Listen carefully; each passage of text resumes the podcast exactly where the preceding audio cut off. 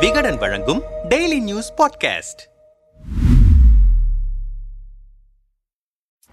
பீகார் மாநிலத்தில் முதல்வர் நிதிஷ்குமார் தலைமையில் ஐக்கிய ஜனதா தளம் ராஷ்டிரிய ஜனதா தளம் ஆகியவற்றின் கூட்டணி ஆட்சி நடைபெற்று வருகிறது. பாஜகவை தீவிரமாக எதிர்த்து வருபவர் நிதிஷ்குமார். முன்னாள் முதல்வர் லாலு பிரசாத் யாதவ் மகனான தேஜஸ்வி யாதவ் பீகாரின் துணை முதல்வராக இருக்கிறார். ரயில்வே பணிகளுக்கு லஞ்சமாக நிலம் வாங்கியதாக குற்றம் சாட்டப்படும் வழக்கில் தேஜஸ்வி உட்பட லாலு பிரசாத்தின் ஒட்டுமொத்த குடும்பத்தையும் சிபிஐயும் அமலாக்கத்துறையும் தீவிரமாக விசாரித்து வருகின்றனர். அதனால் பீகார் அரசியலில் பரபரப்பு அதிகரித்து வருகிறது. இத்தகைய சூழலில் கடந்த வாரம் பீகார் மாநிலத்தில் ராமநவமி கொண்டாடப்பட்டது. சாமி சிலைகள் ஊர்வலம் சிலை கரைப்பு போன்ற நிகழ்ச்சிகள் நடைபெற்றன. அப்போது சில இடங்களில் இரு தரப்பினரிடையே மோதல்கள் ஏற்பட்டன. நாலந்தா ரோத்தாஸ் ஆகிய மாவட்டங்களில் மோதல்கள் நிகழ்ந்தன. பதற்றம் நிலவிய பீகார் ஷெரீப் சாசாராம் உள்ளிட்ட பகுதிகளில் போலீசார் குவிக்கப்பட்டனர். வன்முறை தொடர்பாக நூற்றுக்கும் மேற்பட்டோர் கைது செய்யப்பட்டனர். அந்த பரபரப்பான சூழலில் இரண்டு நாள் பயணமாக ஏப்ரல் ஒன்றாம் தேதி பீகார் தலைநகர் பாட்னாவுக்கு சென்றார் மத்திய உள்துறை அமைச்சர் அமித்ஷா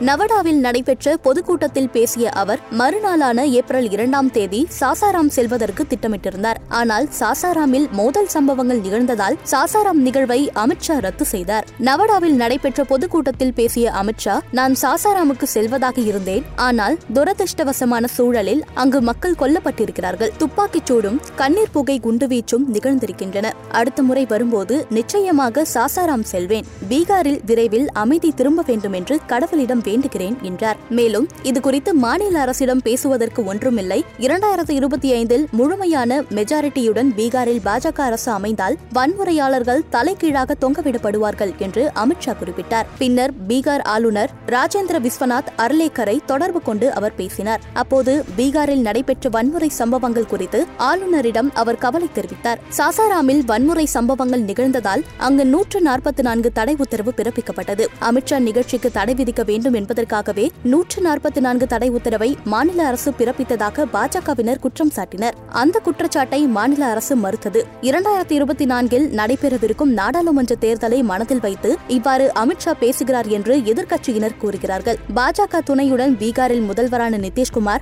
பாஜக கூட்டணியை முறித்துவிட்டு ராஷ்டிர ஜனதா தளத்துடன் கைகோர்த்தார். தற்போது பாஜகவை தீவிரமாக எதிர்த்து வரும் நிதிஷ்குமார் உயிரே போனாலும் பாஜகவுடன் கூட்டணி வைக்க மாட்டோம். அதற்கு பதில் உயிரை விடுவது மேலானது என்று சமீபத்தில் அவர் பேசியது பரபரப்பை ஏற்படுத்தியது. அமித்ஷாவின் பேச்சுக்கு மாநிலங்களவை உறுப்பினர் கபில் சிபல் பதிலடி கொடுத்திருக்கிறார். நீண்ட காலம் காங்கிரஸ் கட்சியில் இருந்த அவர் மத்திய அமைச்சராகவும் பதவி வகித்திருக்கிறார். அமித்ஷா பேச்சு குறித்து குறித்து கருத்து தெரிவித்த கபில் சிபல் பாஜக ஆட்சியில் கலவரங்களே நடக்காது என்று மற்றொரு பொய்யான வாக்குறுதியை அமித்ஷா கூறியிருக்கிறார். இரண்டாயிரத்தி பதினான்கு இரண்டாயிரத்தி இருபது ஆண்டுகளுக்கிடையில் ஐயாயிரத்து நானூற்று பதினைந்து கலவரங்கள் நடந்திருக்கின்றன. இரண்டாயிரத்தி பத்தொன்பதாம் ஆண்டு மட்டும் உத்தரப்பிரதேசத்தில் ஒன்பது மகாராஷ்டிராவில் நான்கு மத்திய பிரதேசத்தில் இரண்டு என இருபத்தி ஐந்து வகுப்புவாத கலவரங்கள் நடந்திருக்கின்றன. இரண்டாயிரத்தி இருபத்தி ஓராம் ஆண்டு ஹரியானாவில் கலவரங்கள் நிகழ்ந்தன. குஜராத்திலும் மத்திய பிரதேசத்திலும் இரண்டாயிரத்தி இருபத்தி இரண்டாம் ஆண்டு ஏப்ரலில் அதிக அளவில் கலவரங்கள் நிகழ்ந்திருக்கின்றன என்று கூறினார்.